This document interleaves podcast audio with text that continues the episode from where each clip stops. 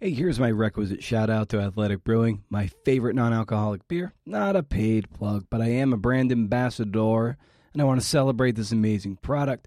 Go to athleticbrewing.com. If you use the promo code Brendan020 at checkout, get a nice little discount on your first order. I don't get any money as they are not an official sponsor of the show. I just get points towards swag and beer. Give it a shot. The free wave is my favorite. Go get some. Yeah, and I have that tendency to want to exhaust the research just because I know I'm going to leave 90% of it on the cutting room floor.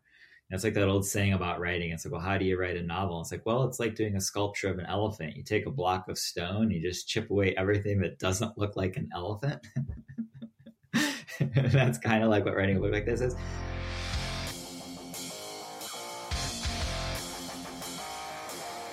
Oh, hey, CNFers, it's CNF Pod, creative nonfiction podcast, a show where I speak to badass people about telling true stories. I'm Brendan O'Meara. Good for me. You take a good adventure tale. Reid Mitenbuler has a story to tell, man. It's Wanderlust, an eccentric explorer, an epic journey, a lost age. It's published by Mariner Books.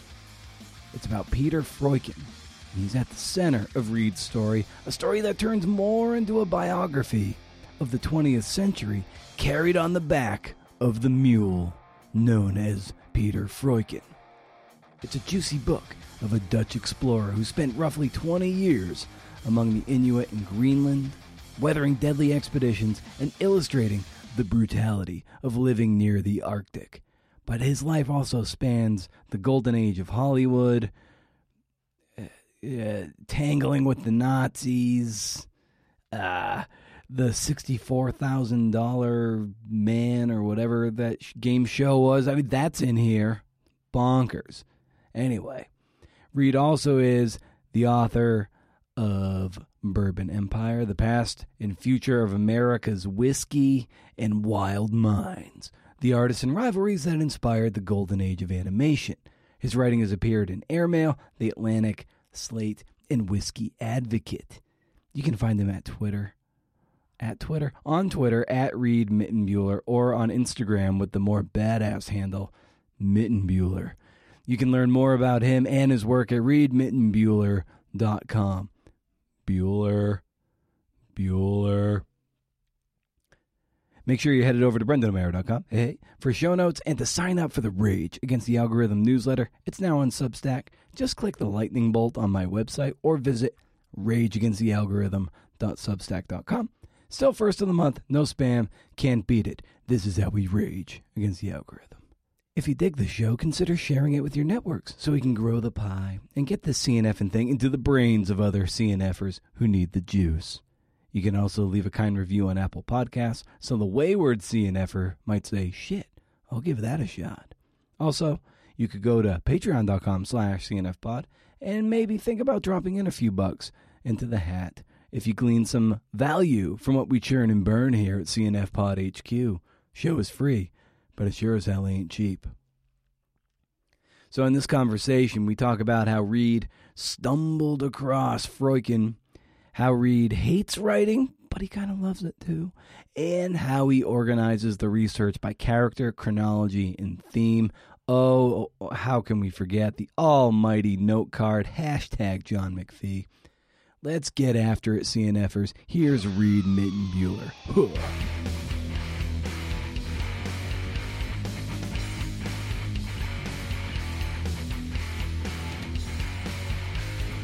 I'm always drawn to those kind of people.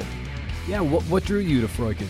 You know, the way I discovered Freuchen, it's an interesting story. I have a friend, he had recently become a member of the Explorers Club, and it's on New York's Upper East Side. And it's this old mansion. And when you go in, it's like this throwback to a distant age, right? You've got Persian rugs, you've got all these artifacts from old maps on the walls, stuffed leather chairs, big fireplaces. He's like, you've got to see this place. We'll catch up over a couple of whiskeys. We go after hours, so it you know, kind of feels like we're doing something illicit, like we've broken in. We nice. go to a place called the Trophy Room, which is on the very top floor, and it's full of you know, there's a hide of a Siberian tiger, rumored to have eaten 48 men, stuffed emperor penguins, got tusks. I think Teddy Roosevelt, who was a member, might have donated we're sitting there catching up. So it takes a while for me to notice this painting over the fireplace of, of Freuchen. I didn't know it at the time. He's got this crazy beard. He's got like a pirate's peg leg. He's wearing a suit. It's kind of a goofy painting. And I think, you know, we're joking because we're drinking. We're like, what have you done? You must have done something to get your portrait in a place like this.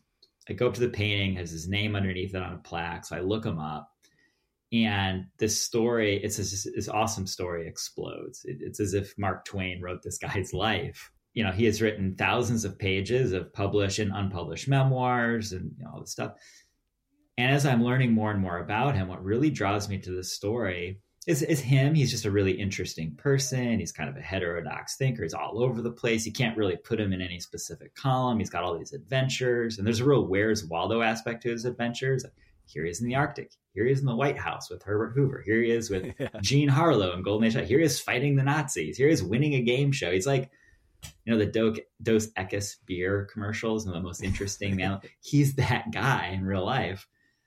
But what really draws me to him, and my goal with the book wasn't really biography so much, although, you know, it says biography and people have described it as a biography. But I really just wanted to use Freuchen as a lens because I realized that the entire 20th century, really collapses down to the scale of his life. And you can use him as a lens for exploring that time period, all the political, economic, and cultural forces that shaped it. You know, be it media and golden age Hollywood, exploring and nationalism, colonialism, like all these different things. He somehow touches on those topics, and you can learn about them in a very interesting, new, unique way through him. And so I was like, you know, I'm really writing about the 20th century. I'm really writing about this big thing that collapse down to this smaller thing. And that's what, you know, I think that helps give books resonance and a coherency that that's nice to have when you're reading. So that's what really drew me to him is how he as a as a small figure in history symbolized so much that was a lot larger than him. At what point in your research did that degree of 20th century world building reveal itself to you and became more more than just Freuchen it was like you said he was like a vector to talk about the 20th century. It was right at the beginning. So Freuchen who was okay. born in 1886 he lived at the very tail end of what there's different names for it but a lot of people call it the heroic age of exploration this time period, which, you know, for centuries before, people would look at maps and there's whole huge sections of the maps. And people in the Western world had no idea what was there, you know, and they'd fill in these sections of maps with pictures of dragons or sea monsters or, you know, whatever, big blank spaces. And, you know, people were increasingly going there and learning and spreading this knowledge about about what was there. And when Freuchen's born, that age is kind of ending in a lot of ways. I mean, people really are getting to all the great corners of the world, mapping it out, figuring out what's going on. And so you've got this group of explorers who, in a lot of ways, were fighting for the last scraps of glory. It's like, who's going to be the first person to reach the North Pole? Who's going to be the first person to reach the South Pole? Who's going to be the first person to reach this really tall mountain peak? Whatever. And, you know, the stakes are still just as big. People are dying on these expeditions, but the payoffs, the glory is getting smaller and smaller because the big stuff is is being accomplished. In that bubble, in that moment, you see a lot of colonialism and you see a lot of nationalism that is going to end up shaping the rest of the century as nations, which are sponsoring these expeditions. In a lot of cases, not all, a lot of them were sci- um, sponsored by scientific groups, are funding these things in order to get glory, in order to claim the last bits of land. And you'll see uh, these other confrontations later in the century, such as World War II or World War One, coming out of a lot of those impulses. You also see things like climate change. You know, Freuchen was talking about climate change, not calling it that specifically, but talking about changes to the climate and so forth as early as the 1930s. And that's an outgrowth of industrialization, which is also fueling this drive to explore and fueling uh, what people are doing to the planet. So, very early on in his story, you start seeing kind of these little Easter eggs of stuff that is very much still affecting us today, or in the case of climate change, really starting to come home to roost where people are really realizing it. Mean, Freuchen realized it in the 30s and the 50s. He started, he was talking about how it was affecting people's lives. But the reaction to him, the response was often very muted. It was like, oh, yeah, okay, that's interesting, whatever. Moving on, let's talk about something else. but he was a little bit like the canary in the coal mine. And we just didn't take that message in a way we probably should have. And now we're starting to really see the ramifications of it. So a lot of it started to come together for me very early on with his very earliest expeditions to Greenland. Yeah, and the, speaking of those Easter eggs, be it climate change or even later in the book where the the the Thule area of Greenland they were starting to take on more material comforts, and you really get a sense of how you know, materialism and consumerism does not necessarily lead to. It might lead to some better quality of life in some ways, but in a lot of ways, it, it totally depletes sort of the inherent happiness of a certain group of people. Uh, and I that's just something that we're totally seeing today in this sort of capitalistic world that we live in that uh, we, we try to just that the hedonistic treadmill of more more more and doesn't necessarily lead to more happiness and it, i kind of got that pulse you know through that towards the end of the book as well yeah, and what really attracted me to that idea was that, but it's also very complicated, right? In that you have areas of life that are improving, you know, and almost nobody would contest that they're improving, and then other things that really aren't improving. And so it's always this very delicate balancing act one of the interesting things about Freuchen and the way he wrote about these issues is that he wasn't particularly sentimental. Like he would talk about the downsides of colonialism, but then he would also talk about positive things that had happened from this cultural exchange between these two different groups or, or many different groups in a way that, you know, today could maybe get him in trouble, but it's refreshing in a way from him because he's just very objective and very realistic and he's talking about change and gets to something that today I think we would be you know, I think we would be better off by acknowledging more as, you know, acknowledging progress, but then acknowledging when certain areas of progress have side effects that aren't as good. You know, it's like it's not black or white, it's not all or none. It's like these things are all exchanges. And in the book, we talk a little about what's, you know, economists sometimes call the progress paradox, where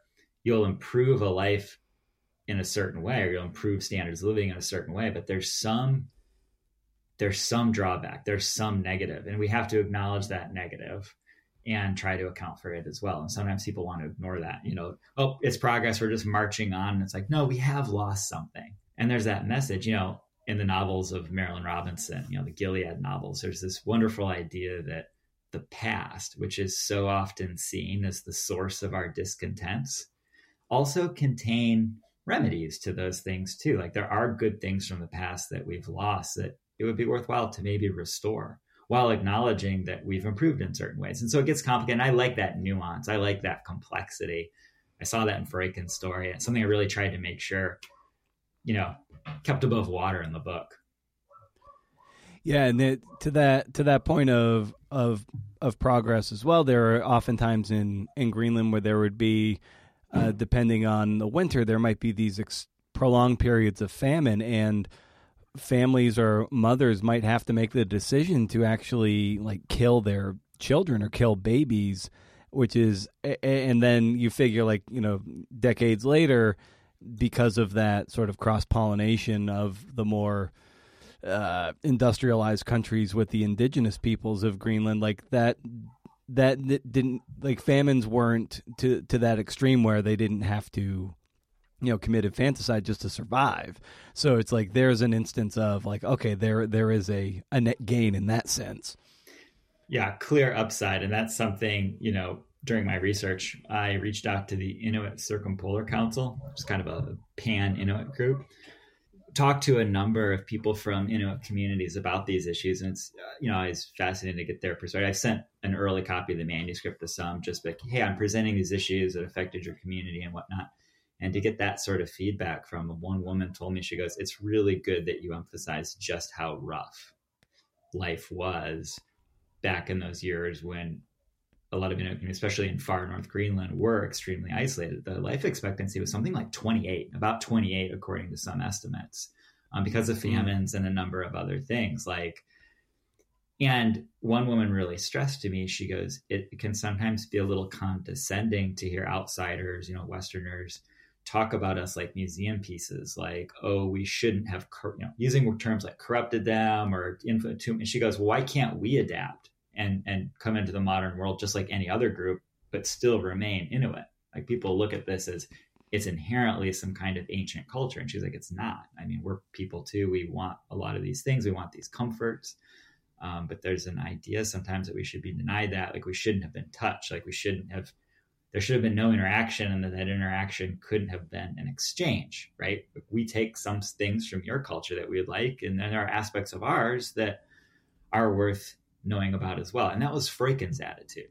You know, Freuchen didn't go there to conquer or to force European culture. It was really an exchange. It was to learn. And there were things he loved about Inuit culture, and he was adopted by it. So he was very much part of it. And he lived there for almost 20 years. But there are also things he liked about Europe. I mean, it wasn't all or none for him. He, he was kind of piecemeal. And he saw it, he understood that, that that flows two ways. What did you know about Freuchen kind of going into your research? And then, like, what surprised you and revealed itself to you over time as like these uh, more sort of tentpole events through which you could start to build the skeleton of a narrative? You know, one of the things that that that really grabbed me by the throat the most was, but just how much his era echoes with our own. You know, people like to say, and it's uh, to the point where it's almost a cliche by this point history repeats itself, et cetera, et cetera. But through him, you really do see it. I mean, even in the way people use language, and you realize like people from the past weren't that much different than us. You know, they weren't morally superior, they weren't morally inferior. They were, you know, you really see those echoes and how it really is a cycle. And then you worry because, especially in the lead up to World War II, and then after World War II. You see all these lessons that humanity learned, you know, in this great fire of conflict that was the war, and then built in a lot of ways a, a, a better world. You know, the UN and, and understanding how nations should deal with each other and how we should interact and cooperate. And you had a period in human history of relative great peace. And now you see that all the people who have learned those lessons and learned the lessons from that conflict are, are pretty much dead and have died off. And then a lot of the people even that learned those great lessons at their knees have have also kind of faded out of the picture. And you start seeing a lot of the same forces leading into World War II in resurgence. You're seeing authoritarianism, more nationalism, and it's just like you have to ask yourself are these things that are hardwired into humans? Like we learned the lessons but now we're forgetting. It's like a child who has to learn by burning their hand on the stove. Mm. that generation that burnt its hand on the stove and then corrected for the problem they're now gone. And the new generation is young and really didn't feel it in their bones. And it's like it's like does it just need to happen again? They need to burn their hand on the stove. And is that the cycle of history where it's really not every generation, but it's every three or four generations once a really much older group fades away. That's something that I was thinking about, not to be too gloomy on, on, on the show, but um, yeah, I found myself thinking about a lot while while looking at how his time really mirrors our own in just some pretty amazing ways. And when you're doing biography, sometimes the it, it can be not uh, not myopic's the wrong word, but like you're taking you're looking at like one particular figure and sometimes the tendency is to be like, okay, I'm you just focus on them hardcore 100%, but then there's um, an important part of world building involved, and you've you've already alluded to that a bit, and um, and how in a in a sense, it's more of a biography of a world, and he's uh, something of a vector.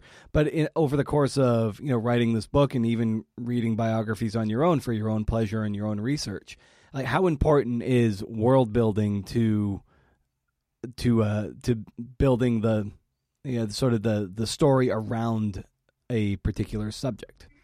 I think it's huge because you want to create a space, a world that readers, your audience can escape into just for the mechanics of reading. And I'm always thinking about the pleasures of reading. And I try to be, it's almost like customer service to your reader, right? Like I'm doing yeah. this for you to give you a place. And people, it's interesting to think about novels that way. And novels do a very good job of that. And so narrative nonfiction, um, you know, part of the duty to entertain or whatever, I try to keep that forefront in mind. It's like bring them into that world with a lot of biographies. And I love reading biographies, but sometimes you can see certain conventions in a lot of them where a writer will very dutifully because you know it's about someone's life so they want to get a lot of details and facts down for posterity so you know we've all seen it when we cracked open a biography and the first chapter has to do with the main character's great grandparents migrating somewhere or something like that and it's just yeah. a lot of prologue you're not driving people in the action and it can you can lose i think a lot of readers very fast so i thought of Freuchen it was less about the biography aspect and more about he's a character. He's a character in a world, and the lesser important details, like certain things about his childhood, really should only be brought up when they service the core of him as a, as a person. Uh, there was one review of the book that, that complimented me on that. I was, I was, happy to see it where they're like, yeah, you know, he just skips over most of the childhood, you know, comma, which was probably a good thing and just jumps right into it. And then I was like, later on in the book, I did back up and go back to his childhood to kind of fill you in so that you could learn a little more about him, where he's coming from, and about his family, and things that are important also to create that world, uh, but not dwelling on them. Um, it can sometimes be disappointing, I, I, think, with biographies when biographers treat it a little bit like a police report, you know, just the facts, ma'am, just the facts, you know, and it can be just names and dates kind of history you really want to create an experience for the readers because that's ultimately what's going to lodge the story and the lessons and everything that goes along with it in their brain is if they can get lost in it just a little bit. So I try not to be too sterile. Now, along the journey of researching and writing a book, um, and even predating that, there are always you know, books that can be referred to as mentor texts. Uh, were there any particular books in this genre that were kind of a, a North Star for you as you were setting upon this particular journey? Yeah, a couple things. So there was a, a, sentiment that I was kind of a North Star for me on this journey. But as far as books in particular, you know, you've got the whole range of writers that are influences. And you're, you know, for me, I take little bits and pieces from each of them. You know, on your podcast before, it's kind of funny. I hear a lot of writers mention John McPhee yeah. and you, which is kind of yeah. one of those people. The only people who, who really ever talk about him are writers. It seems like, but everyone just just just adores them. I look at the narrative nonfiction. You know, a lot of New Yorker writers, Susan Orlean and Jill Lepore, uh, because they are both they're wonderful writers, but also funny, like humorous. Um, and there was something that was actually very humorous about Freuchen's story. So I wanted to capture that. So I would a lot of times pull down Joe Lepore's The Secret History of Wonder Woman, which is about the man who created, you know, Wonder Woman, the Wonder Woman comics, just to kind of remind myself of, of humor and getting that into the story. Rich Cohen is another writer that I really, I really admire because he really writes like a novel. Like when you're brought into his story, especially um, The Fish That Ate the Whale about Samuel Zemurray. A very descriptive book that I've read several times, and it's just a joy to read. I, I like a lot of his writing. And then you've got your biggies like Alfred Lansing and Walter Lord, you know, these kind of great figures in narrative nonfiction. Alfred Lansing did the Endurance book um, about Ernest Shackleton, and Walter Lord, you know, books like A Night to Remember about the sinking of the Titanic. Those are good examples just to remind me, you know, how to move through action and create scenes um, which I think helps readers absorb the writing a little bit better. And then you've got, you know, your figures like, for me, inspiration. I had an early personal experience with the writer Tom Wolfe when I was in high school. Mm-hmm. Uh, teacher in high school took me aside and a friend was like, you know, this guy is going to be speaking tomorrow night about architecture. Tom Wolfe wrote from Bauhaus to our house, and you guys should just go it was a nice moment when a high school teacher encouraged a couple of students. And I remember going, that was the first time I realized, like, oh, like I read his book after that and I really enjoyed his talk. And he was very gracious during the talk and afterwards. So, and you know, David Halberstam was another writer when I was in college, came to speak and had a big effect on me because I later devoured his books. So, those are some of the influences for me. And what becomes the the challenge to create those those really animating scenes in nonfiction, and specifically things from a century ago or more, and trying to build those scenes so they do feel cinematic and alive, even though they happened, hun- you know, hundreds of years ago. Yeah, so and I was really lucky with this book because Freuchen, as I said before, he had thousands of pages of published and unpublished memoirs. The other thing is that on expeditions, old explorers, a lot of them were kind of like celebrities in a way, and they needed to be celebrities in order to get funding for the next expedition. So they all had book deals and would publish and would lecture. After their expeditions, they would go on these circuits and talk. They would get hired to write accounts of all their adventures.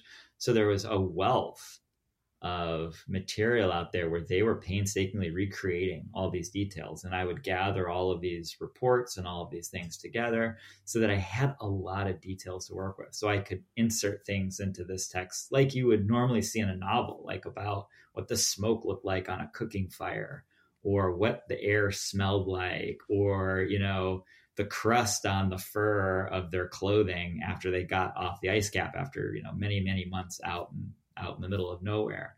I had those kind of details that I was lucky enough to insert into this text with, you know, certainty that it really happened, so that it could check the box of you know being accurate. It needs to be that for for nonfiction, but feel a little more novelistic. I, I was lucky just to have a treasure trove of material.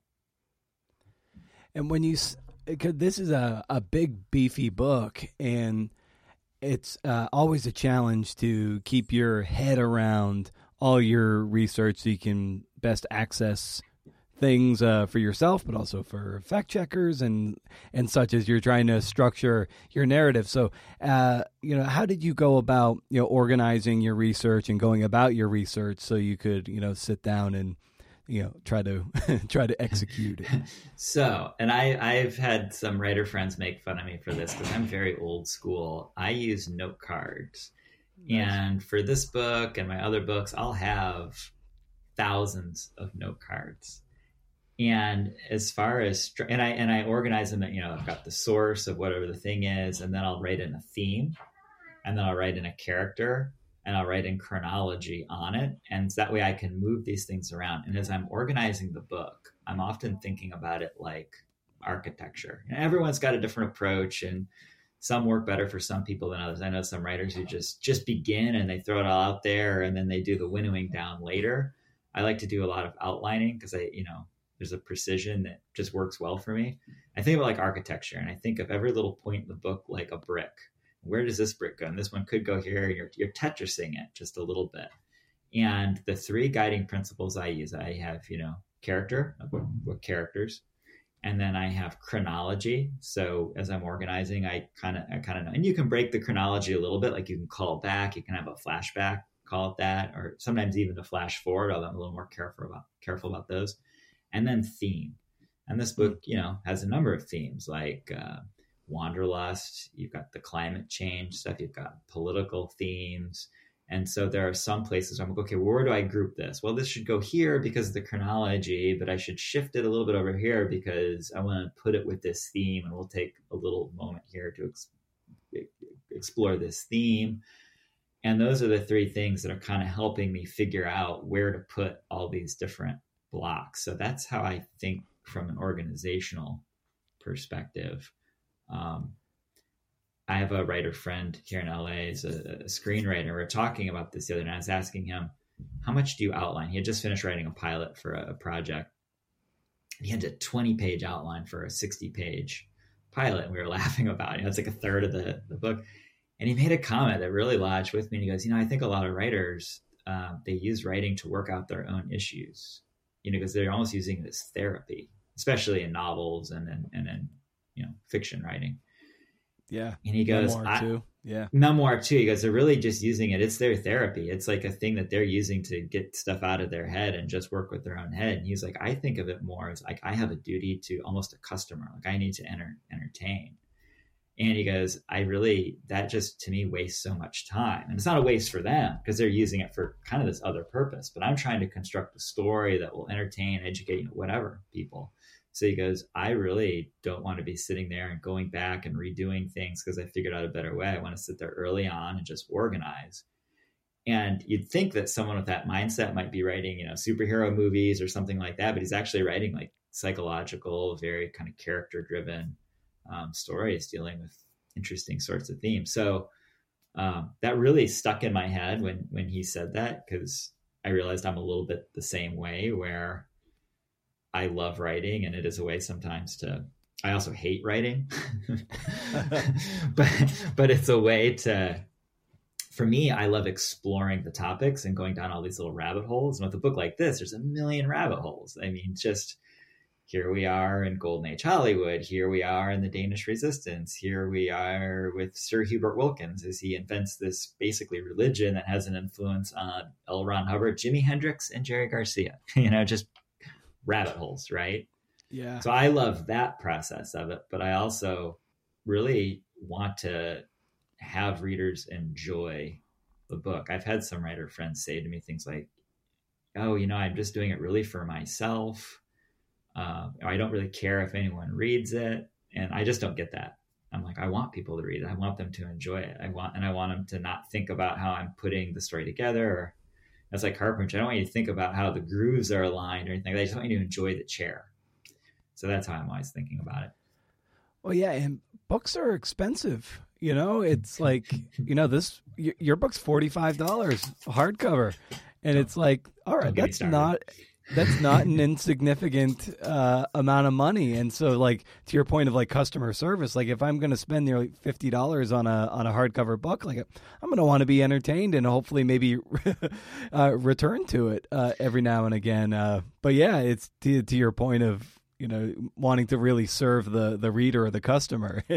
And, it sounds like that's kind of a sore point for you too. No the scary well the scary thing is you know especially with the pandemic and supply chain stuff this is i think going to be a new normal in publishing. I've had a lot of conversations because i was starting to get texts from friends and things. I saw my book and i was like hey man i've decided not to send my kid to college so that i can buy your book like jokes like oh, that. Oh, and it's like oh shit you know like this is like a it, it's a, it's a, it's not an inexpensive book. And i've heard from different people in publishing. I've got a, a friend who's an editor publisher and he was like my costs have gone up 50% and some people are saying 100 for paper. And it's i think it's going to be a new normal. Unfortunately i'm just sort of walking point on that suicide mission. It's like hey soldier would you you know? It's like I, I i get to take take that initial hit but I would warn readers, unfortunately, I think it's going to be something to start getting used to. I, I, don't like it any more than anybody else, but there's some realities of, of the world right now and of publishing. So yes, everything you said. Yeah, yeah, and uh, I and come 2025, like I'm gonna, I have a, a book coming out through from Mariner Books, and I like, yeah. I'm, I'm thinking of that too. I'm like, yeah, mine is probably going to be right in that ballpark, probably well, who knows? I mean, you're talking it's going to be about a year from now, a little more, a little more than two years from now. So who knows? It, it could be 50 or 55 by then. So you just have to like, you know, gird well, yourself how, for that. How how many pages is yours? Do you think? Uh, I'm hoping it's. My goal is to be something about uh, the size of yours, um, okay. roughly.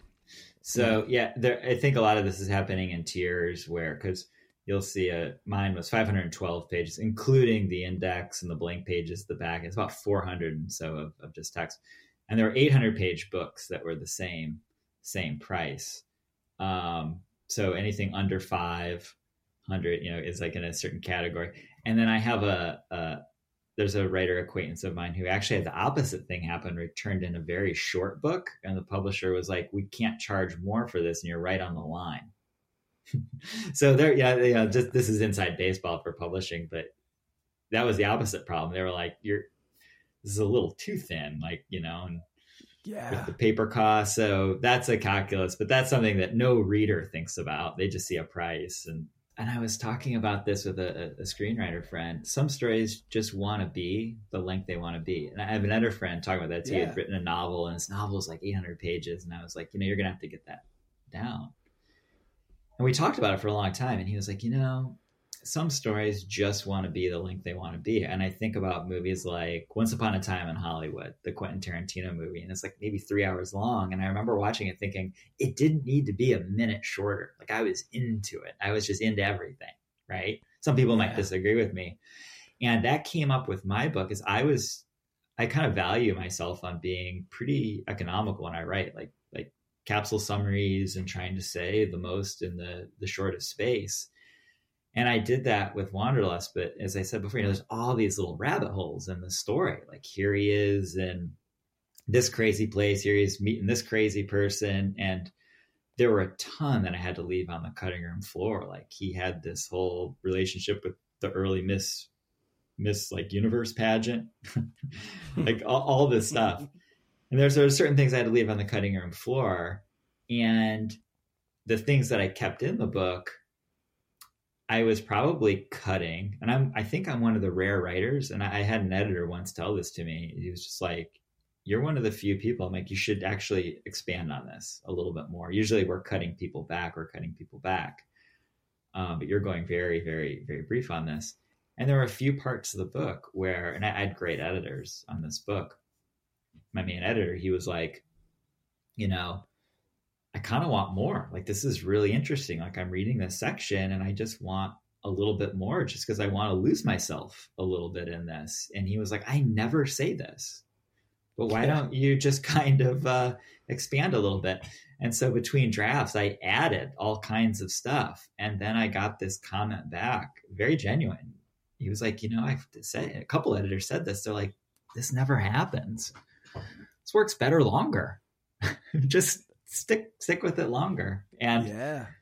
I, you know, it's a rare that's a rare thing. I think usually people can say it shorter. But in this case, where you're dealing with a life, you're dealing with a century, um, that is a comment I've gotten back on this book too. A lot of people use that term lost. Like I got lost in this. Like just, oh, now I'm here and I'm there. Digressive is sometimes used as a pejorative, but I actually really like it. You know, it's like in Moby Dick when he's got a whole chapter on like whale penises, and you're like, this is great.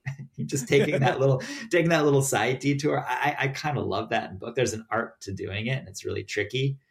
Um, I love books that that sometimes just take a break, go off to this place, and there's a way to tie it back to your main story and, and you know thematically or you know however you need to do it.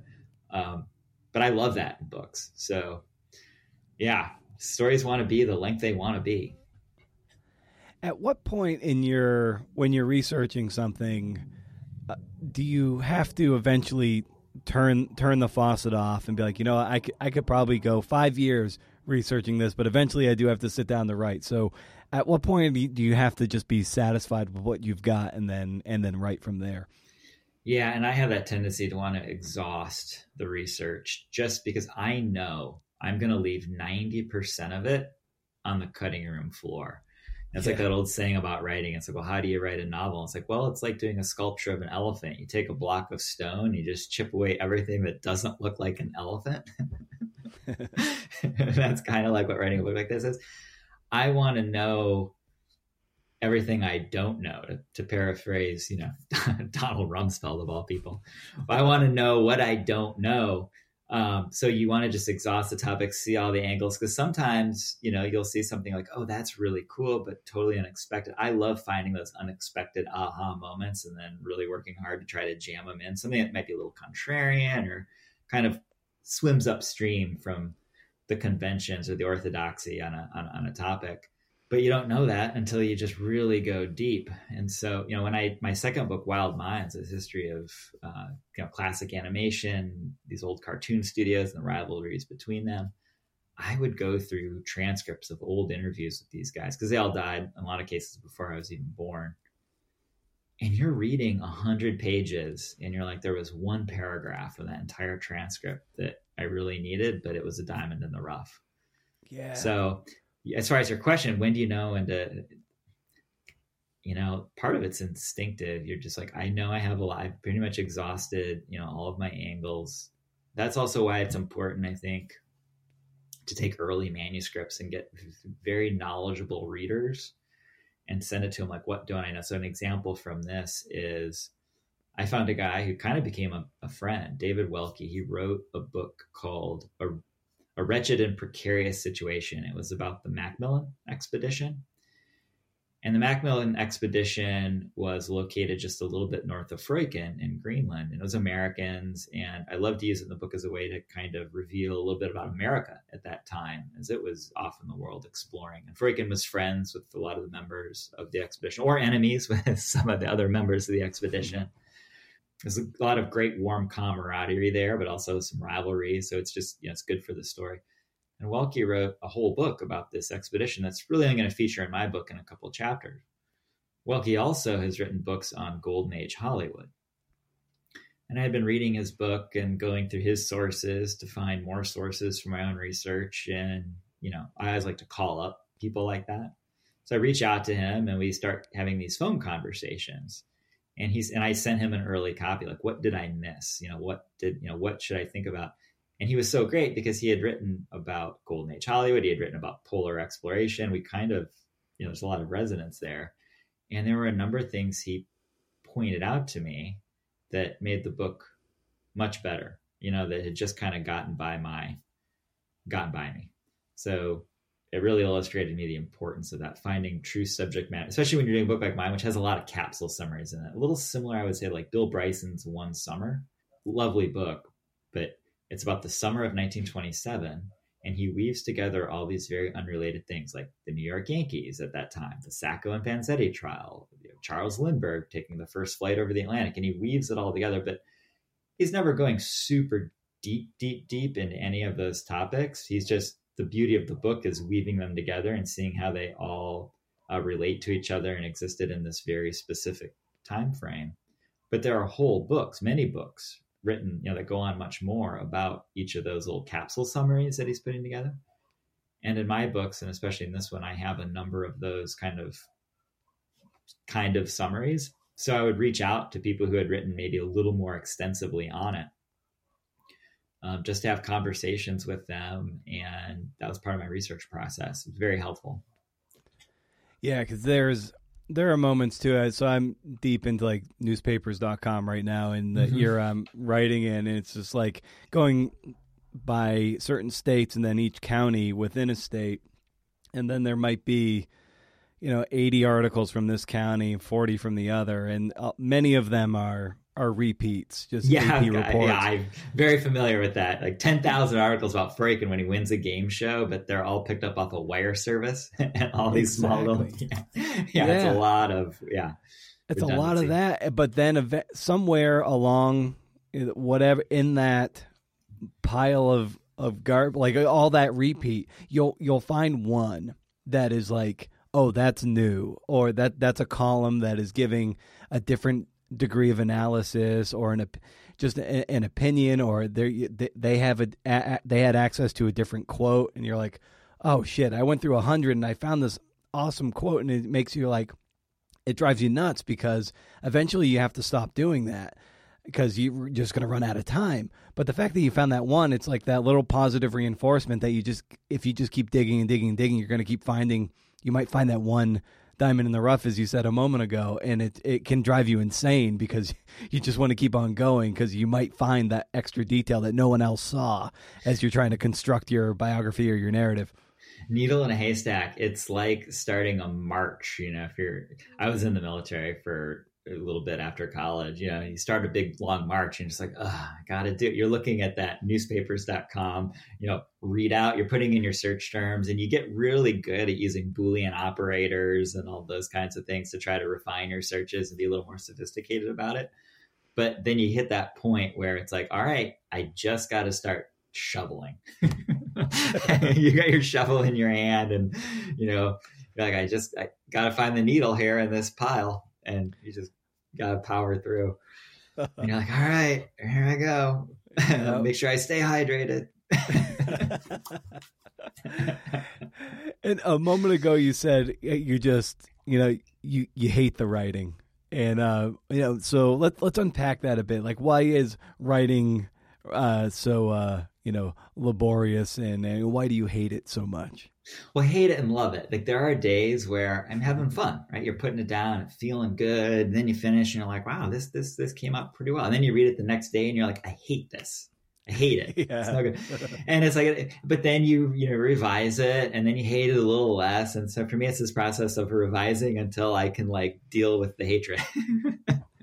Mhm. And it's not that I, I hate, you know, and it, it can be a wonderful escape. Like, okay, I'm going off to write, and I, I'm an introvert, and so I kind of enjoy being. I I really like my introvertedness and really enjoys research. Like, I just get to explore and look into stuff Yeah. and travel around, and read. I love that. And the writing, the thing that really gets me about writing is you know that it can always be better. Or you'll do the thing. I'm constantly going to the bookshelf behind me and just pulling off a book while I'm writing and being like, well, how did they put together sentences? You know, this is getting into the nitty gritty of it. But, you know, just to kind of re, I had an editor once at a reporting gig who told me, goes, yeah, when I'm writing a headline, I just pull up the New York Times. I always need to kind of jumpstart myself. Wait, how did you put together the headline again? You know, just because I have to remind myself of that, what, a thousand times? But it's just, you need that little spark. So I'm constantly you know, if I hit a, a moment where I'm like, let me just go refresh myself a little bit, take a walk, or just go read something that I feel like is put together. And then you realize if you really start digging into somebody else's writing, you're like, they're actually not that smooth here. Like this this sentence could have been better. But me as a reader, I just kind of skated over that. And then you realize, okay, I'm being a little bit too hard on myself. But for me, it's just you want the thing to sing and you want the reader to kind of forget that you're writing and just sort of be be lost in it. And so that to me is what I mean by when I say I hate it, is because you know that it can be better. I can organize my thoughts better. How should this be structured? And when you're really in the writing, you're waking up at three in the morning sometimes with a sentence in your head. You're like, it's like an you need an exorcism. It's like just stop, just stop. yeah, hundred percent. And and given that you, you you said you're introverted by nature, I'm I'm the same. I'm something of a of a shy introvert as well. And what drives me, what gives me innumerable belly aches and anxiety is just is cold calling and and even just making phone calls. I just have a I just have a lot of stress and anxiety around it, and I hate doing. I'll do anything I can in my power to put off picking up the phone. And um, I wonder for you, like, the, do you have any struggles with that? And if you do, how do you kind of overcome it? But you know, just there's there's muscling through, and then sometimes it's just maybe you have some uh, advice for people like myself who have a hard time making cold calls. I personally don't have a problem with it. You know, everyone's different. Um, I am an introvert by nature, but introverted in the way of I just get restorative energy by sometimes being by myself. I do not Yeah. mind or dislike being around people. I actually like it. I do need it. Um, so I enjoy sometimes picking up the phone because I can have a human. You know, writing is so lonely Yeah, that part of it, just picking up the random phone and reaching out to another author, I kind of see it sometimes as water cooler chats. Like we don't get to have water cooler chats like a lot of people do. So this is, and I found that other writers they just want to talk too because like oh we just we're both cloistered away, not not talking to people. I had a job in college after my freshman year doing door to door sales, like eighty hours a week. Oh yeah, I had a heat stroke. I had a, got guns pulled on me. I mean, and I was down in Texas, like rural Texas, like not far from Louisiana, doing it around Houston. And so I, you know, there'd be neighborhoods where I remember people warning me away, like, "Oh, don't, don't go there. Those people aren't on the census. like those people aren't like going into Bayou country." And sure enough, it's like you'd go in, and it would be like, "What? what I don't understand what you're saying." It's like, you know, pidgin English kind of stuff. It's it's really like there's and this is in the 90s yep, and i think maybe it got beat out of me and i remember being so nervous in the mornings like you'd almost want to throw up like i'm going to go knock on doors i'm going to be so maybe that just beat it out of me where i kind of got a fearlessness where i will just go talk to talk to people because i was sort of forced to by the job i needed to make money so i don't have that problem i'm, I'm sorry Yeah. sorry you do I, I wish i had a, a trick for you know it's like the way you know people listen to. I remember reading, you know, Daniel Day Lewis would listen to Eminem before playing Bill the Butcher in Gangs of New York. That's how I got him psych, psyched himself up. Um, I wish there was some sort of trick like that to just okay, you know, shadow box a little bit before you make that call, kind of get your energy up. Yeah, I think it's it's one of those things where it just the more you do it, the more comfortable you get doing it. And then Mhm. when you have a nice a nice conversation. Like, oh wow, that was not nearly as bad as I had built it up in my head. Like in my head, I'm like, everyone is gonna pick up the phone and be like, oh fuck you, I'm not talking about him. I'm tired of talking about him. You're a fucking vulture. Get out of my sight. Like that's the voice in my head as I'm making these calls. And then oftentimes I get, I get them on the phone. They're like, oh yeah, cool. I'd love to talk. Let's set up a time.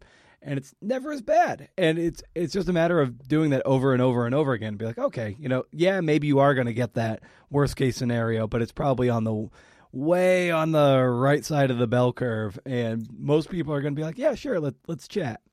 See, yeah, what you're saying right there, that's actually very that that antagonistic negative response. You know, if you're covering someone who's maybe controversial or something like that, I, I, I can see that. But that in my experience is actually very rare. The opposite is usually true. People love to talk about things that they know about or things that they're interested in, and you just kind of stay quiet and they'll just go and go and go. They love that chance. So it's usually for me pretty pretty fun, pretty warm. Like I find that the reception is actually, you know, pretty good. Um, also, you know, my last couple books, especially, it's been about people who are not only dead, but have been dead a while, and the people who all knew them are dead. So a lot of my research has has to be archival. I mean, I will talk to other his, you know, historians or, or people who knew them or family members. The awkward thing for me is when you run into someone who really doesn't know anything about the topic, and you just are kind of sitting there. Like I've had family members of some of these subjects, and they were like, and you realize like they don't really know. They don't they actually just don't know. Like you know i'm sitting here coming to them for insights and yeah they're related to the person but they don't they don't you know they never yeah, know exactly. personally. Yeah. Yeah and some people I, have spoken to as who were like tied to my central figure and like oh what do you remember about this? Like i just you know a lot of this stuff is about 50 or 55 years ago and there's I just don't remember. I don't I I I don't know. Oh, I yeah, I don't remember that person. I might bring up. Oh, that sounds like you were you know this person who was there. Like oh yeah, they just it's it's just uh, memory gets very slippery and um it's so some of my conversations kind of like yours are get a little awkward be like okay what do you remember about this if i was running beside you what would i be seeing and they're like ah, i I have no idea. I have no memory of it at all. And then I'm like, all right, well, five minutes have gone by. I can see this is not going anywhere. So let's, uh, I'll, uh, we'll circle back if I, if I have to, uh, if I remember anything else or can come to you for something else. Or if you remember something, feel free to call me.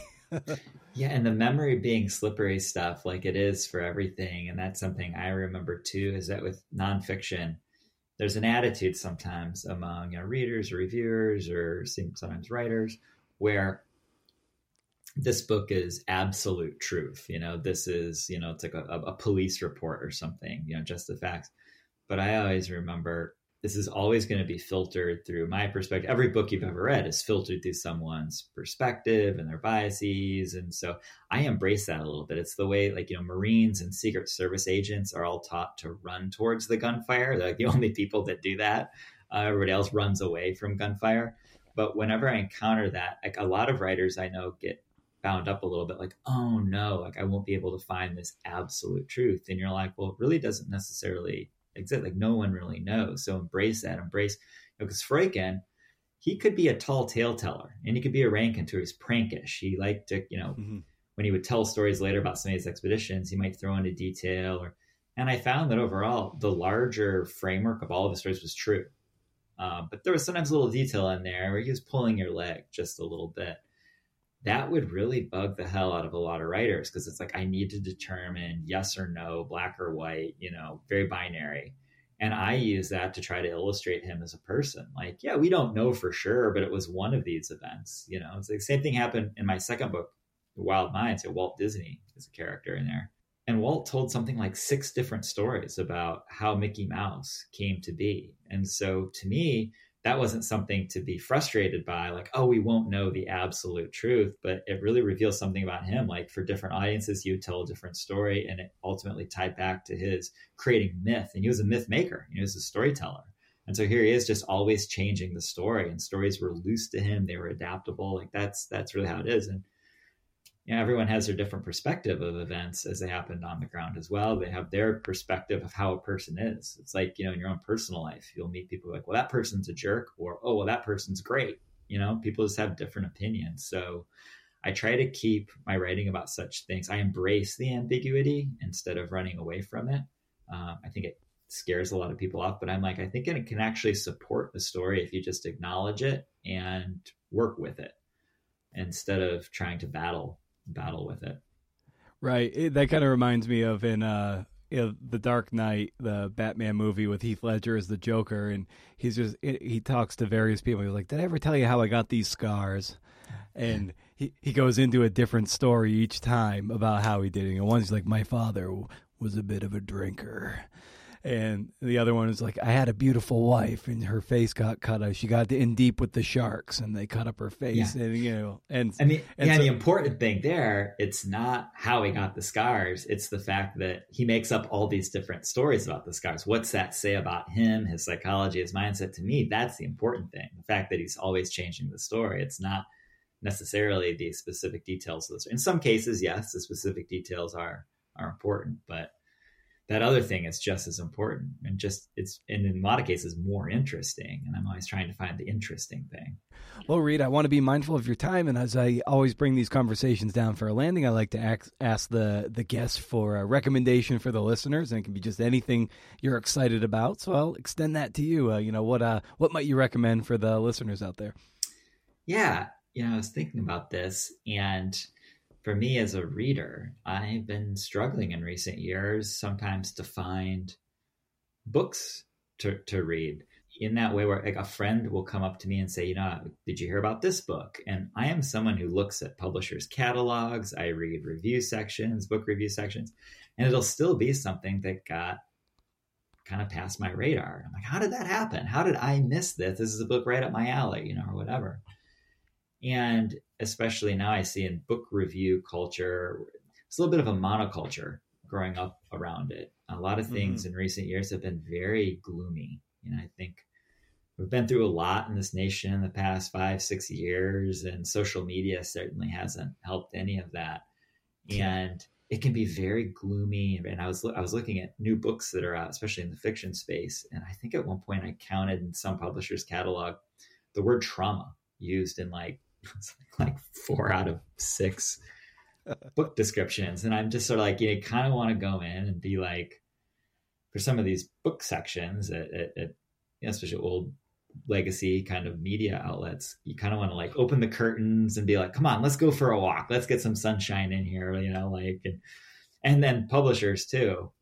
And I, I've done a little bit of writing for Airmail, and Airmail's book section is lovely it kind of reminds me of some of my favorite book sections from maybe 10 or 15 years ago. It's a little more eclectic. They choose books that I'm not always seeing reviewed elsewhere. And I don't know why, because it'll be a really well written book by a great author. Um, it's not a very long book section, it's just a few things every week delivered on your weekend. And they'll have these delightful interviews, but they, they have a light touch. And I really appreciate the light touch. They find stuff that's just kind of fun, but also smart and isn't just dragging me through constant, you know, constant mud. I actually, in preparation for this question, I, I figured you're going to ask it. I actually cut this out and put it on the wall. But there was a letter to the editor in the New York Times a couple years ago. And he writes Reading was once known. This is a guy named Bruce Watson from Massachusetts. And he wrote to the editor Reading was once known as a great escape. And he quotes Emily Dickinson. He says, There's no frigate like a book to take us lands away. And he goes, And I turn to the book review to find books that will sail me far from our sinking ship of state.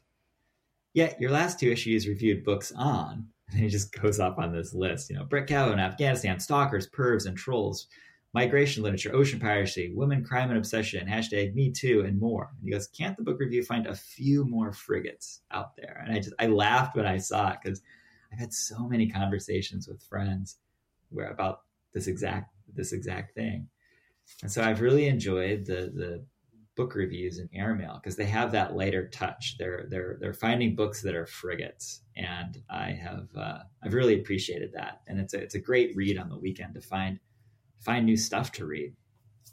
Oh, that's awesome! I love it. A few more frigates, and I would I would yeah. certainly put Wanderlust on on the frigate list for sure because I think it echoes so much about our current time from a, from a bygone era, and just a wildly cool guy that as the vector to tell the story, and you do it masterfully. So I just gotta say th- thank you for the work uh, that you've done, and uh, you know thanks for taking a, taking an hour and coming on the show, Reid.